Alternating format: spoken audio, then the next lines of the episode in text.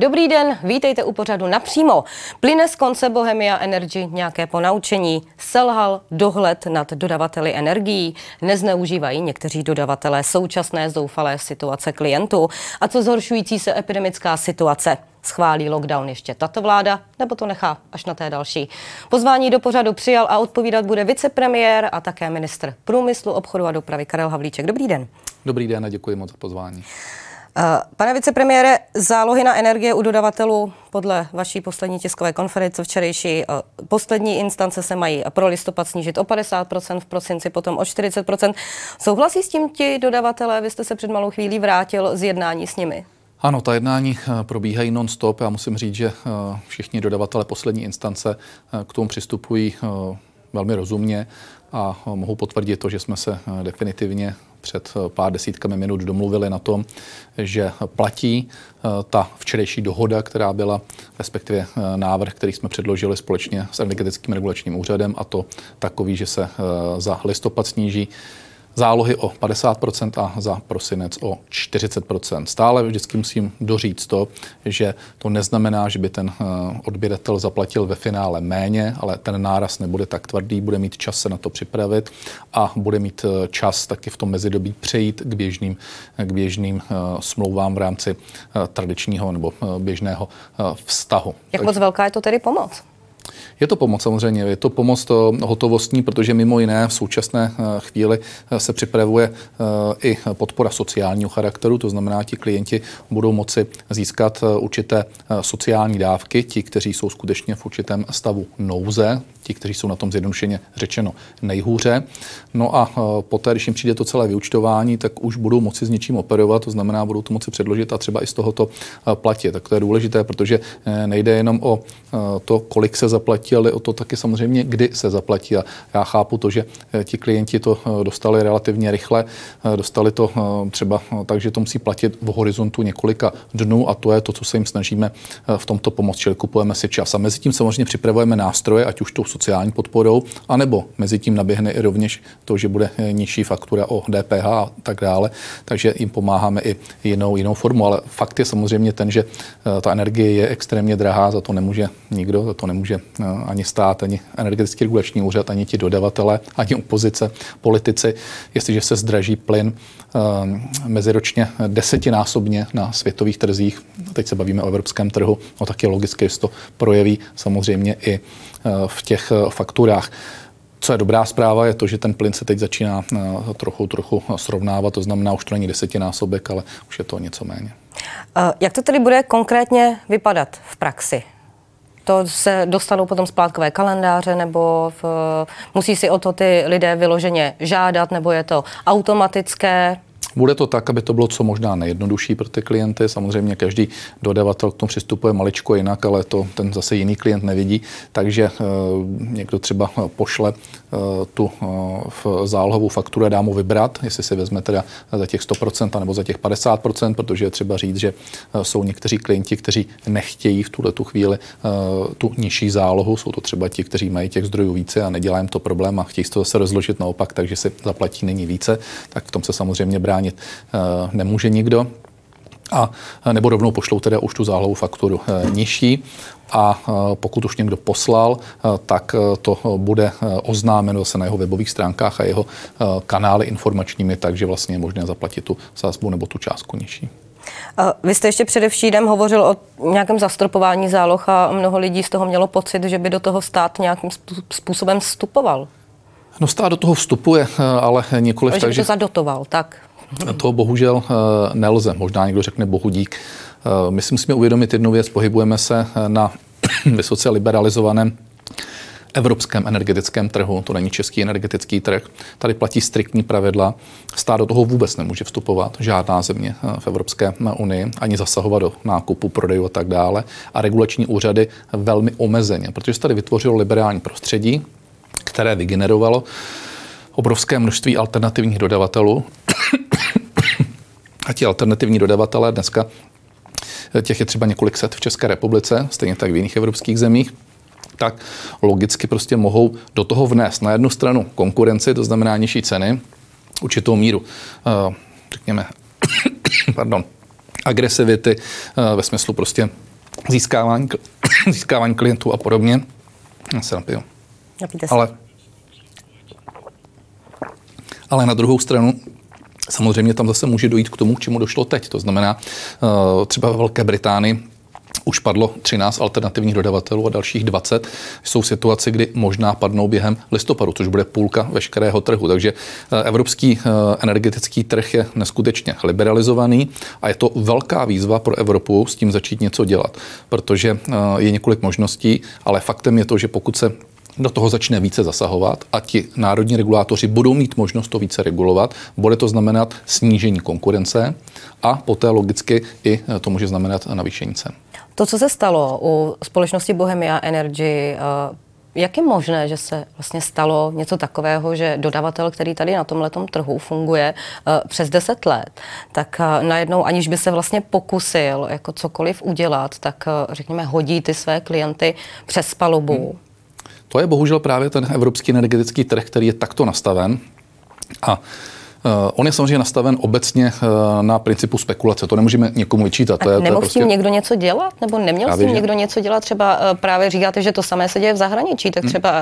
regulační úřady, jestli do toho neměli vstupovat a, a třeba už minimálně mít ty signály o tom, že se něco takového stát může. Právě, že jim to ty evropské zákony neumožňují toto dělat. Nechal se tomu velmi volný průběh, který svým způsobem vlastně všem vyhovoval a vyhovoval vlastně až do dnešní doby, protože přesně tak, jak jste to řekla, to není 10 let, to je 15 let kdy tady tito dodavatelé fungují a fungují v zásadě dobře a působili na tom trhu i velmi dynamicky, to znamená, i díky nim třeba potom klesaly ceny. Nicméně eh, ten trh nebyl připravený na to a ani ty zákony, eh, že eh, vlastně to vyskočí takhle nahoru. Extrémně to skutečně ještě nenastalo. No a v tu chvíli jsou samozřejmě daleko více zranitelnější a ti, kteří nemají prostě dostatečnou finanční stabilitu, tak vlastně to mohou takto, takto eh, položit. Takže eh, myslím si, že Evropa bude měnit eh, ten přístup a řeší to v podstatě v každé zemi, protože i třeba německý regulační úřad de facto rovněž dneska varuje před tím, že ta situace může nastat, že začnou padat ty firmy, ti dodavatelé a nemůže s tím dělat prakticky vůbec nic.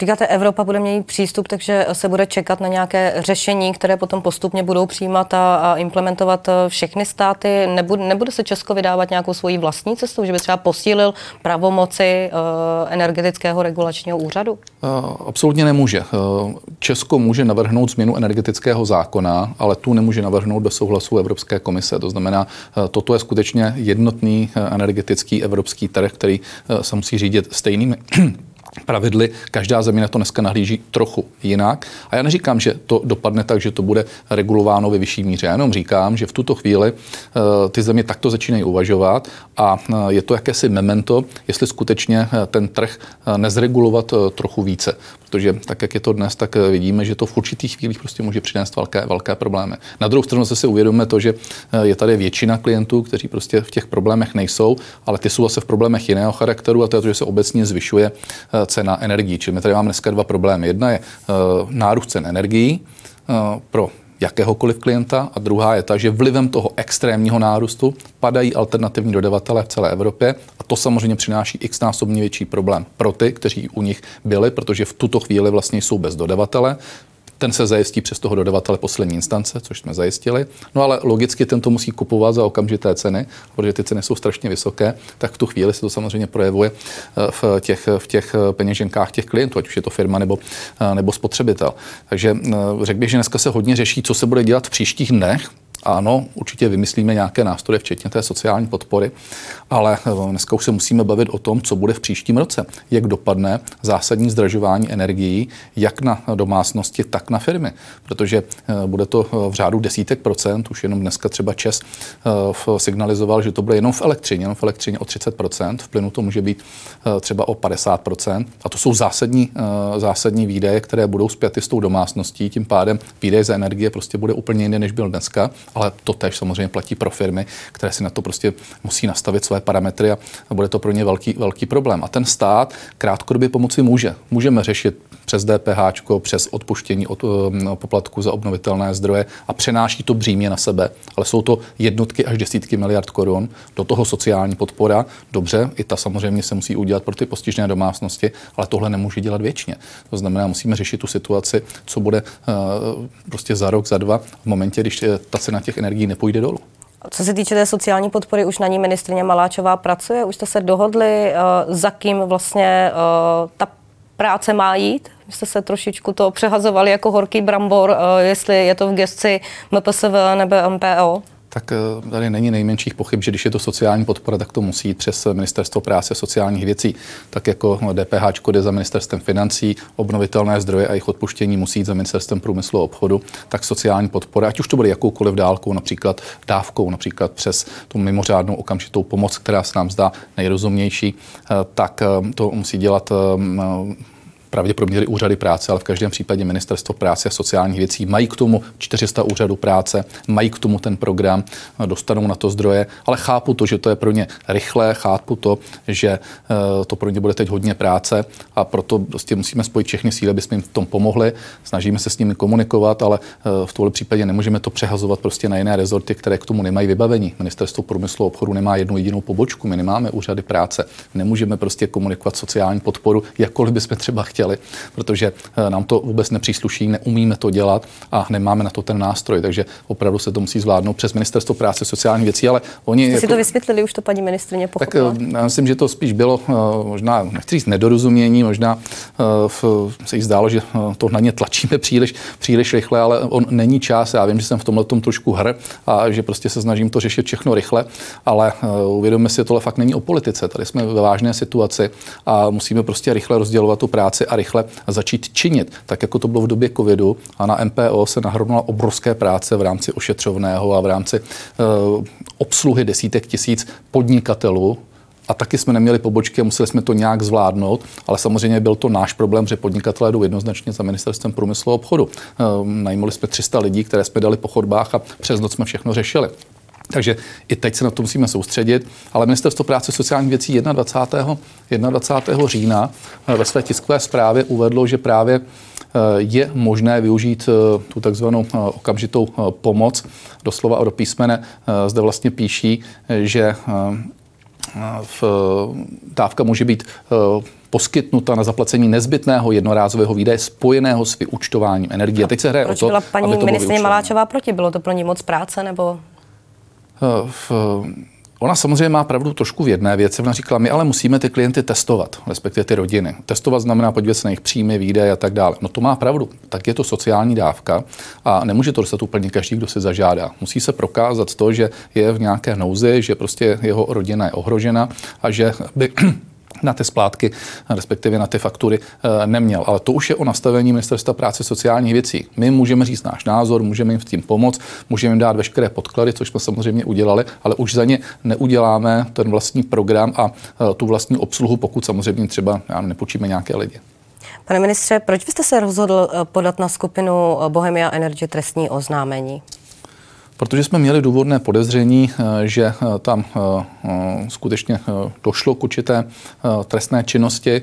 My jsme Pan to premiér říkal před odletem do Glasgow, že vlastně své klienty podvedli, že si dál vlastně fungovali, že klienty hodili přes palubu a potom si vlastně skrze tu jednu firmu, která, která teda zůstala fungující, tak si dál předprodávali elektřinu, která jim ještě zbyla. Ano, je tam celá řada indicí. My musíme samozřejmě postupovat zákonně, to znamená, musíme vždycky dobře si připravit každé takovéto oznámení. Jedna věc je, co se nám zdá, druhá věc je, jak se to sformuluje, tak uh, proto jsme to dávali dohromady vlastně v těch posledních dnech.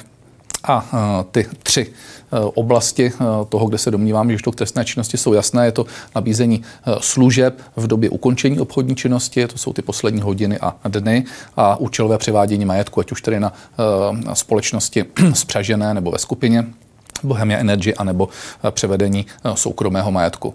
Tyto indicie máme, takto jsme to sformulovali, také jsme to podali k Národní centrále pro organizovaný zločin. Kdy jste vy nebo členové vlády eh, dostali informace o tom, že eh, podnikání Bohemia Energy končí? Já jsem to dostal eh, jako velmi pravděpodobný scénář, že tak může nastat, protože oni vyjednávali, pokud vím, do posledních hodin, měli snahu tu společnost převést, pokud vím, tak jednali i o úvěrech a dostal jsem to, vlastně oni to zveřejnili ráno, a já jsem tu informaci dostal večer předtím, někdy kolem sedmé hodiny. Takže toho 13. nebo kolika? Kdy se oni to zveřejnili, teď si nepamatuju ten datum, kdy to zveřejnili, no. ale to ráno to zveřejnili, tuším, že to v 9 Protože vlastně třeba jeden z minoritních eh, akcionářů skupiny ČES, Michal Šnobur, tvrdil, že už 39. Eh, měl jako klient Bohemia Energy dostat dopis, ve kterém eh, mu říkali, že nejsou schopni dodržet své závazky. To nevím, co přišlo panu Šnobrovi, tak pan Šnobr toho vždycky řekne, řekne, řekne hodně a pan Šnobr... Ale tak jako uh, předpokládám, že když on je minoritním akcia, akcionářem Česu a pan, pan stát má tam poměrně dost, dost větší podíl, že by pan, ty informace taky třeba pan, mohl mít. Pan Šnobr, ne, ne, to s tím nemá co společného. Pan Šnobr je hlavně spekulant a pan Šnobr uh, se dostal samozřejmě do, do, do tlaku od nás, protože uh, nechtěl by se budovalo jádro a to nechtěl uh, zejména proto, aby se mu nesnižovala hodnota jejich akcí, což si myslím, že je naprosto relevantní v pořádku, ale on se dneska staví do role zastánců uh, lidu a těch, kteří by měli mít nízké ceny. Přitom prostě je to bezkrupulentní hráč, který já, když jsem s ním jednal, tak v podstatě uh, nás takřka vydíral a řekl, podívejte se, já vás nechám a nebudu do vás střílet, když nám vyplatíte jako minoritním akcionářům peníze a když toho necháte, tak respektive vyplatíte, tak si tady stavět jádro, jak chcete. Vy jste a jako vláda neměli ani žádné signály? Já jenom tím, já teď tím dokresuju pana Šnobra. Pan Šnobr je prostě v nějaké situaci, kdy se snaží prostě všechno všechno, všechno pouze bourat a jeho vyjádření se musí vždycky dělat, prostě dělit, dělit deseti. Ale e, věc jiná je ta, že samozřejmě byly indicie toho, že Bohem Energy na tom není dobře. Mimo jiné e, několik dnů předtím na Slovensku, na Slovensku, tam to byla sice menší firma, to položili. Ale to ještě neznamená, že tak to skončí u nás, ale hlavně v těch posledních hodinách a dnech už stejně nemáte mnoho nástrojů, co s tím dělat, protože si mají milion klientů a oni se snaží vyjednávat do poslední chvíle, stále za nimi banky a pokud vím, tak ty banky nabízí nabízeli ještě poměrně velké zdroje, oni je odmítli, no tak v tu chvíli prostě, když jim cokoliv zakážete, tak tím ohrozíte milion klientů a oni samozřejmě se postaví proti vám a řeknou, ale my jsme chtěli pokračovat dál. To je právě ten liberální energetický trh je v tom, že my jim tohleto eh, ovlivňovat bohužel, někdo zase řekne bohu dík, eh, z pohledu eh, toho volného trhu nemůžeme, nemůžeme nějak, nějak ovlivňovat. To znamená, v, v momentě, kdy oni se nedohodli s těmi potenciálními kupci, kterým to chtěli prodat, což pokud vím, tak bylo v těch ranních hodinách, tak poté oni uh, prohlásí, že nejsou schopni dodávat. A v tu chvíli samozřejmě už jede nějaký, nějaký scénář. Uh, pokud vím, tak energetický regulační úřad už předběžně s tím počítal těch pár hodin předtím, už od toho večera už začal připravovat varianty, jak bude reagovat. Jaké si vzít vlastně eh, z tohoto případu po naučení? Co udělat jinak, aby se tato situace už nikdy neopakovala? To si musíme říct, jestli chceme volný trh nebo nechceme volný trh. Pokud chceme zcela volný trh a vytvořit tam velkou konkurenci, která pak tlačí na ceny dolů, a tak to postupovala ta Evropská unie, tak eh, potom s tím ta Evropa nebude dělat nic. Pokud se z toho poučí tak, že řekne, že ten trh takto sice funguje, ale jednou za periodu, třeba 20 let, může nastat eh, vlivem eh, nárůstu cen takováhle situace, potom se musí ten trh začít více regulovat. Více regulovat znamená, že se sníží konkurence. Celá řada těch alternativních dodavatelů odejde z toho trhu a bude to v rukou těch silnějších hráčů, což na první pohled bude dobré s ohledem na stabilitu že nenastanou tyhle ty situace, respektive bude pravděpodobnější, že nenastanou tyto situace. Eh, na druhou stranu to bude znamenat eh, zase eh, vyšší ceny, protože o co je menší konkurence, o to logicky prostě ty ceny mohou být, mohou být, mohou být vyšší. Takže má to prostě plusy a mínusy a určitě o tom bude velká diskuze na úrovni Evropy. Pane ministře, pojďme k epidemické situaci. Na dnešek přibylo téměř 10 tisíc nakažených. Neprožíváte dežavy? Je to jiná situace, než byla. Samozřejmě eh, nikoho toto netěší, je to, je to samozřejmě velmi nepříjemné. Eh, není to úplně překvapivé, když se podíváte na ty okolní země, tak určitě si vzpomínáte, jak si to vlastně v průběhu srpna, září eh, vlastně šířilo celou Evropou a jižní země nejdříve, pak to přecházelo do Německa a relativně střední Evropa na tom byla poměrně dobře, ale věděli jsme, že to zřejmě nebude dlouhodobého charakteru, protože tomu se prostě ubránit nedá. Takže těch 4-5 zemí v té střední Evropě eh, jsou teď zase postiženy více než ty země, kde už to zase odeznívá. Já se třeba dívám na čísla Rakouska, jsou eh, takřka stejná jako naše, ať už pohledu na počty infikovaných, ale hlavně počty lidí v nemocnicích nebo počty lidí na jebkách. A do značné míry je to i podobné s ohledem na eh, percentuální podíl pro očkovanosti. A co asi každého zajímá, jsou ta opatření, která se dělají nebo budou dělat. Za prvé, ta situace je úplně jiná s ohledem na počty nemocných v nemocnicích a na jípkách, než třeba v tom minulém roce. A všechny tyto země, které jsem teď zmínil, tak respektive žádná z nich nepřistoupila k těm tvrdě restriktivním opatřením typu lockdownu. Ten dával svůj smysl, jakkoliv jsme nad tím mohli pochybovat v době, kdy se nedalo očkovat a nebylo zde prostě jiné, jiná možnost. Méně hovoří se tu o lockdownech pro ty neočkované. Ono. Tady i v Česku se o tom hovoří, jak ve vedlejším Německu, že samozřejmě už, už toto je na stole a bude to platit.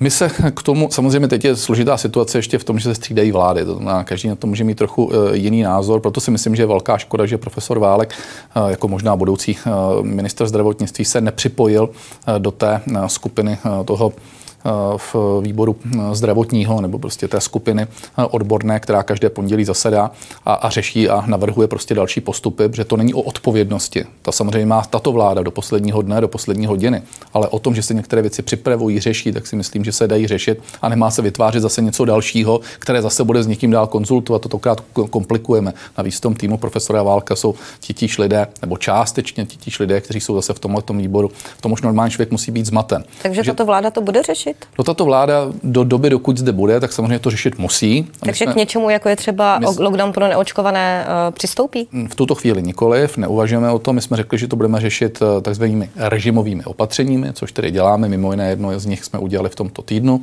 což je to, že uh, v těch restauracích se uh, to musí prokazovat jiným způsobem, čili musí Bude to, to stačit? Tak, Na dnešek je téměř 10 tisíc nakažených. Dívejme se, kolik je lidí v nemocnicích. To je, to je asi to nejdůležitější, protože otázka počty nakažených a incidence v tuto chvíli už v té Evropě je významně méně podstatné číslo než počty lidí, kteří fakticky jsou ještě dokonce, jak řekněme, eh, v, s jakou, s jakou, jak, jak, jak náročné to onemocnění v té, pardon, v té, v té nemocnici. Při jakém počtu uh, pacientů v nemocnicích se bude uh, vážně uvažovat o tom, že se zavede něco jako například lockdown pro neočkované? No to je spíš uh, otázka pro, pro ministerstvo zdravotnictví a pro odborníky. My tu musíme respektovat jejich názor, pokud bude, ale není dneska na stole to, že by se zaváděl v rámci těch lidí, kteří dnes rozhodují, nebo těch, kteří se k tomu vyjadřují, že by se zaváděl lockdown pro lidi 65+. Plus. Ono měl člověk eh, pocit eh, z těch vašich přestřelek právě s nominantem eh, na ministra zdravotnictví Válkem, který, kterého vy jste zvali, aby se právě účastnil těch jednání a mezi, mezi vámi, mezi současnou vládou dosluhující, tak měl člověk pocit, že vlastně ta současná vláda, že už se jí té odpovědnosti do těch opatření nechce, té vládě, která má přijít po vás, že se do toho ještě ne nechce, tak eh, ne, ale eh, my jsme nikdy neřekli, že se eh, zbavujeme odpovědnosti. My jsme pouze řekli to, že by bylo dobré, aby tam byl. My nechceme po něm, aby definitivně rozhodoval, ale co je špatného na tom, když oni sami říkají, jednejte s nějakou naší skupinou, ale jak se jmenuje ta jejich skupina. Když Anticovid tým. Anticovid tým. No tak jestliže je tady pravděpodobný budoucí minister zdravotnictví, no to se s těma lidma zná, kteří tam samozřejmě jsou co je divného na tom, že ho pozveme do toho týmu, který každé pondělí sedí, kde sedí zástupce krajů, kde sedí zástupce armády, kde sedí eh, v klíčoví epidemiologové, notabene ty, které i on se vybírá do svého týmu. A kde sedí samozřejmě minister zdravotnictví, eh, premiér, ministr vnitra. A kde eh, se toto diskutuje, diskutuje se velmi otevřeně to opatření. Oni to doporučují té vládě a ta vláda teprve ve finále rozhodne. To alibismus od pana Válka podle vás? Já myslím, že to je strach dneska se do toho pustit, protože myslím si, že začíná i on prožívat to, co my jsme tady prožívali celou dobu. A myslím, že se začínají všichni uvědomovat to, že to okopova, okopávání kotníku a jenom ta kolovrátková kritika, která se samozřejmě jednoduše dělá, když je člověk v opozici, ale najednou, když to eh, zjišťuje, že teda musí převzít určitou odpovědnost, tak jenom vidíte, že se předtím, předtím, eh, předtím couvá. Já si myslím, že i ten argument, který použil, že mu chybí data, no, on se pak za to omluvil, teda bych byl zase objektivní, no, to bylo šílené prostě říct v současné době, kdy všichni vědí, že těch dat je dostatek, dostáváme je všichni, včetně jeho, každý den. Takový pakl prostě eh, podkladu dostáváme mailem od eh, profesora Ruška. Ne, pořád ráno. třeba není, i když se o něm ve veřejném prostoru hovoří, tak pořád není jisté, že právě on teda uh, definitivně tím ministrem bude tak není to, to třeba argument. Ale dobře, tak tam může být on a může tam přijít ještě třeba s někým, jo? to není teď jenom o té, o té osobě, ale jestliže on sám už si vytváří nějaký tým a tomu rozumím, že si ho vytváří, tak potom nechápu, že nechce s tím týmem komunikovat a, a zrovna v těchto oblastech si myslím, že by to tak mělo být a já třeba můžu říct, že už není, když třeba rozhodujeme některé věci na průmyslu, na dopravě a není jich třeba moc, ale jsou věci, které se musí dohrát legislativně, tak si třeba zavolám a nikomu to ani nezděluji prostě s tím potenciálním eh, ministrem, který tam může přijít po mně a zeptám se ho aspoň na jeho názor a zeptám se ho, jestli si myslí, že prostě ještě takhle uděláme, že to zase neschodí a že je regulární na tom pokračovat a nejsou to politické nebo eh, nějaké zásadní eh, třeba věci, ale, ale jenom si to ověřujeme. Nevidím na tom nic špatného, naopak se mi to zdá docela rozumné. Pojďme k tomu novému vládnímu týmu. Zamíchá podle vás kartami ještě Miloš Zeman? Co se týče nové vlády? Já se domnívám, že eh, určitě eh, prezident Zeman bude vyjednávat a bude do toho nějakým způsobem zasahovat. Já nejenom jak ho znám, ale myslím si, že to je... Takže i... myslíte, že nepředá poklidně, nebo respektive nejmenuje poklidně Petra Fialu premiérem? To a jeho, se, celý jeho tým, tak jak on si ho navrhne? To určitě o tom bude chtít se bavit. Jak znám pana, pana prezidenta Zemana, tak určitě to nebude tak, že někdo přinese papír a jenom někdo řekne tak a to nedělal nikdy přece. A pokud si nepletu, tak to snad nedělal žádný prezident. Každý a prezident si představit, že by udělal třeba to, že by jmenoval někoho jiného, ať se pokusí sestavit tu vládu, nebo že by třeba to drhlo na některých konkrétních jménech, které by právě do té pozice jmenovat nechtěl? Dovedu si představit to druhé spíše, ale teď to není o tom jménu nebo o tom, já tam nemám žádné favority nebo nefavority. Já jenom si myslím, že to je i úloha prezidenta moderovat toto říct si k tomu svůj názor, bylo to tak vždycky a dělal to taky třeba vůči, vůči, vůči naší vládě, si prostě říkal, prostě, co se mu líbí, co se mu nelíbí. Většinou teda ale jenom eh, vůči nominantům eh, za sociální demokracii. Ale to jedno, jestli Vy jste neměli moc problém. Ale dobře, tak hm, třeba byl jako více spokojen s našimi, ale eh, v každém případě jako to dělal a nedovedu si představit, že by to mělo být jinak a to, že se dneska prostě postavili nějací vládní činitelé, kteří by to mohli dělat, je věc jedna, je to logické. Ta opozice si to staví, vidíte, že to taky nebylo pro ně úplně jednoduché. No, pokud se nepletu, tak Topka tam má eh, dva lidi, hm, Piráti tam mají tři, mají čtyři, čtyři poslance. Takže... Jak se vám to vůbec líbí, eh, ten tým, jehož obrysy včera eh, zástupci obou koalic představili? Tak eh, ono ani nejde o to, jak se to líbí mně, tak já vždycky samozřejmě, jak jako už dneska opozice, eh, tak, tak eh, samozřejmě to budu asi kritizovat vždycky, ale hlavně, jak se na to budou dívat občané, kteří v podstatě vygumovali Piráty z mapy, z mapy.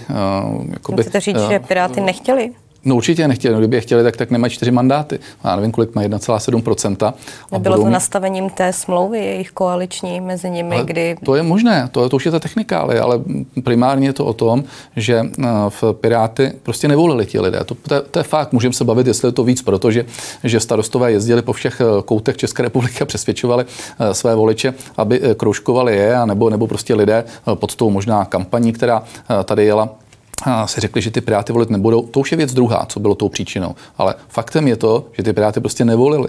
Dneska uh, logicky člověk se podívá, řekne si, tak je tady hnutí, které má 72 mandátů, jednoznačně nejvíc, druhá strana má, nevím, polovičku, ale pravda, jako strana samozřejmě, ne jako koalice. A pak je tady, eh, a nemá nic samozřejmě, a to ještě říkají, nedáme vám nic ani, já nevím, hnut ve výborech a tak dále. A pak je tady, pak je tady strana Pirátů, která má, já nevím, necelé 2%, která má čtyři mandáty s odřenýma ušiskama a bude mít tři ministry. No tak to, to jako si myslím, že, že jako normálním lidem se úplně nevysvětlí. Ale samozřejmě je to jejich hra, je to jejich... Vydrží tato vláda v tomto složení? No rozhodně nevydrží. To je jenom otázka, jak dlouho nevydrží. Jo? Jestli to bude, já nevím, dva roky nebo tři roky, ale to nevydržela žádná vláda. Jak si v Evropě prostě v pěti, to, to by byl zázrak. A to, to si myslím, Kolik že byste nastav... si na to vsadil, že nevydrží? No, to gatě bych na to vsadil, ale samozřejmě s nadsázkou. Eh, třeba, třeba budou mít jako takovou vůli a budou tak dobří a budou, budou tak velcí kamarádi, že eh, to, to, to vydrží, ale už vidíte dnes, ještě vlastně ta vláda nevznikla a, a ještě kus k tomu, než vznikne a už vidíte, že v podstatě eh, v, mezi Piráty a Stanem už, už to vře a to jako tak myslím si, Bez Pirátů se pořád ve sněmovně dokáží obejít, co se týče počtu ano. Ano, ano, já neříkám, že, že to nemůže ještě fungovat dál, ale jako já jenom říkám, že už kdyby tam Piráti nebyli, třeba za rok, třeba za půl, já nevím, prostě, no tak, tak, tak už jak si padla ta pěti koalice. Jo. Takže já, jak, jak říkám, bezpečně nastane situace, kdy tato koalice řekne, bylo nás pět. Já ale nevím, kdy to nastane. Pane mistře, co vy? Prý budete předseda hospodářského výboru. To opravdu nevím a ty vyjednávání. A stojíte ještě... o to? Tak eh, já eh, jsem člověk, který se celý život věří, věnuje hospodářské aktivitě. Byl Paní ministrině financí říkala, že na 90% to budete vy.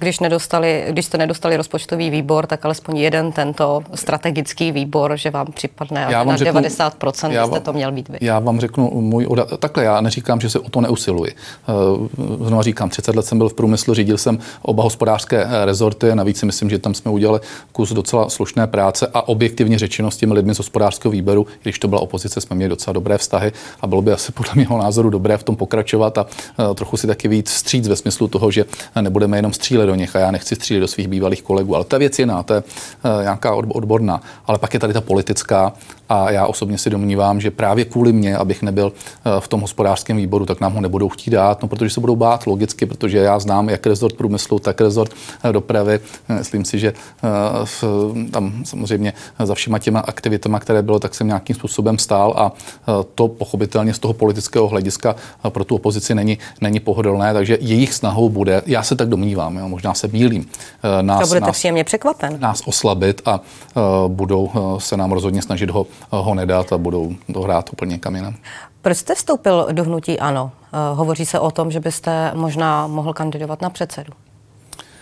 Já považuji za správné, když jsem za hnutí kandidoval, a nedopadli jsme třeba tak, jak jsme si představovali, to znamená, ne, nemáme potenciál udělat koalici a nebudeme pokračovat, což je zcela zjevné ve vládních pozicích, no tak e, jít i trochu příklady mi vůči ostatním. Prostě z boje se neutíká. Já jsem se rozhodl e, do e, této sféry jít, prodal jsem veškerý svůj biznis před třemi lety, nemusel jsem to dělat, neměl jsem se vůbec špatně, měli jsme úspěšné společnosti a hlavně jsem jaksi byl nezávislý. Změnil jsem to, šel jsem na politickou sféru. Je pravda, že jsem do toho spadnul trošku jako parašutista, protože bez mandátu poslaneckého jsem šel dělat ministra, pak dvojministra, vicepremiéra a bylo toho opravdu hodně ale na druhou stranu eh, teď je jiná situace. My to budeme muset prostě vybojovávat eh, opět z regionu, budeme to muset vybojovávat eh, z opozičních lavic a v tuhle chvíli je třeba pomoct i tomu hnutí, to znamená Kandidovat na předsedu, jak jsem se vás ptala? To teď vůbec není, není na stole. Já se dneska chci starat o střední měl Čechy. pan premiér kandidovat na prezidenta, když by byla doba příhoda? To, to teď, to teď vůbec si myslím, že, že, že předčasné to, to cokoliv řešit. Máme tady pana prezidenta, já věřím, že tady pan prezident tak příští bude. rok, tak jako tak, ty prezidentské volby budou. To začneme řešit někdy, někdy v polovičce příštího, příštího roku. Já se teď chci soustředit na střední Čechy, kde jsme získali uh, docela překvapivý uh, mandát. To myslím si, že nikdo nečekal. A jsem do toho nastoupil začátkem, začátkem srpna. Uh, ten poslední výsledek krajských voleb jsme tam měli nějakých 18-19% před námi oparník stan s velmi silným uh, Rakušanem, panem Rakušanem. Měl tam jen 25% a nám se to za dva měsíce podařilo zvrátit tak, že jsme získali, to nikdo nečekal, 25% ve středních Čechách, která je bašta samozřejmě těch uh, opozičních stran současných a porazili jsme stan opět o 5%. Ale mrzí mě, že jsme neporazili ještě spolu, to skončilo před námi asi, já nevím, o 2 až 3%, takže je co zlepšovat ještě a musíme se snažit prostě jít od obcí, krajů a chci v tom prostě pomoct. Jak se připravujete na svoji roli opozičního poslance? Vyspíte se už konečně? Jo, snad, snad, snad, snad jo. Tak eh, já se na to těším docela. Já jsem člověk, který se dokáže rychle přizpůsobit, člověk, který umí Budete obstruovat, vyhrávat, ale který umí prohrávat. A my jsme prohráli byť těsně, vlastně kanárem v posledním gemu pětisetové bitvy, jeden ku pěti, ale uh, pogratulovat vítězi musíme. No a teď jdeme dál, to znamená, uh, je to jiná práce. Podle mého názoru mi to vůbec neuškodí, protože uh, myslím si, že pokud někdo se dal na tuhle tu dráhu, tak by to neměl dělat jenom z té výšky, ale měl by si projít i tu opozici, což si myslím, že bude jedině ku prospěchu i mého, i když samozřejmě ta legislativa je o něčem jiném. Já se na to docela těším, samozřejmě ta sněmovna je v úplně jiném režimu, než jsou, než jsou ty rezorty, ale o to lepší je možná to taky poznat. No Takže a... kolik spát denně budete? Jo, to ano, já jsem nikdy moc, moc nespal, mě to spánek zase moc nebavil. Moc, moc ochranka říkala, že vstává o půl páté s vámi. já vím, že to nemá se mnou ochranka, ochranka je jednoduché, ale uh, v, jako to není o tom, já chodím zase o něco dříve spát, ale uh, v, já jsem byl vždycky, ať jsem dělal cokoliv, ať jsem dělal biznis, malinký biznis, pak střední, pak trošku větší biznis, tak eh, vždycky jsem to dělal naplno, vždycky jsem to dělal srdcem, vždycky jsem tomu dával všechno. I třeba, když jsme budovali asociaci malých a středních podniků, začali jsme s totální nuly, každý z nás měl srandu a během 20 let jsme z toho udělali prvoligovou asociaci se silnou základnou a s významným hlasem a odpracovali jsme si to všechno. A já jsem toho názoru, že když někdo tvrdě pracuje, samozřejmě musí být zdravý. Eh, a když eh, je srdcař a dává do toho vše, všechno, tak vždycky ten výsledek přijde. Jediná otázka je, kdy ten výsledek přijde. Pane vicepremiére, díky, že jste byl naším hostem. Loučím se s vámi. Hezký večer. Já moc děkuji za příjemné popovídání a přeji vám hezký večer. A loučím se i s vámi, našimi diváky. Opět se uvidíme za týden ve středu ve stejném čase. Svoji účast přislíbil předseda Pirátů Ivan Bartoš. Vzhledem k tomu, že příští týden ustavující schůze od pondělí, tak jsme na to zvědaví. Hezký den.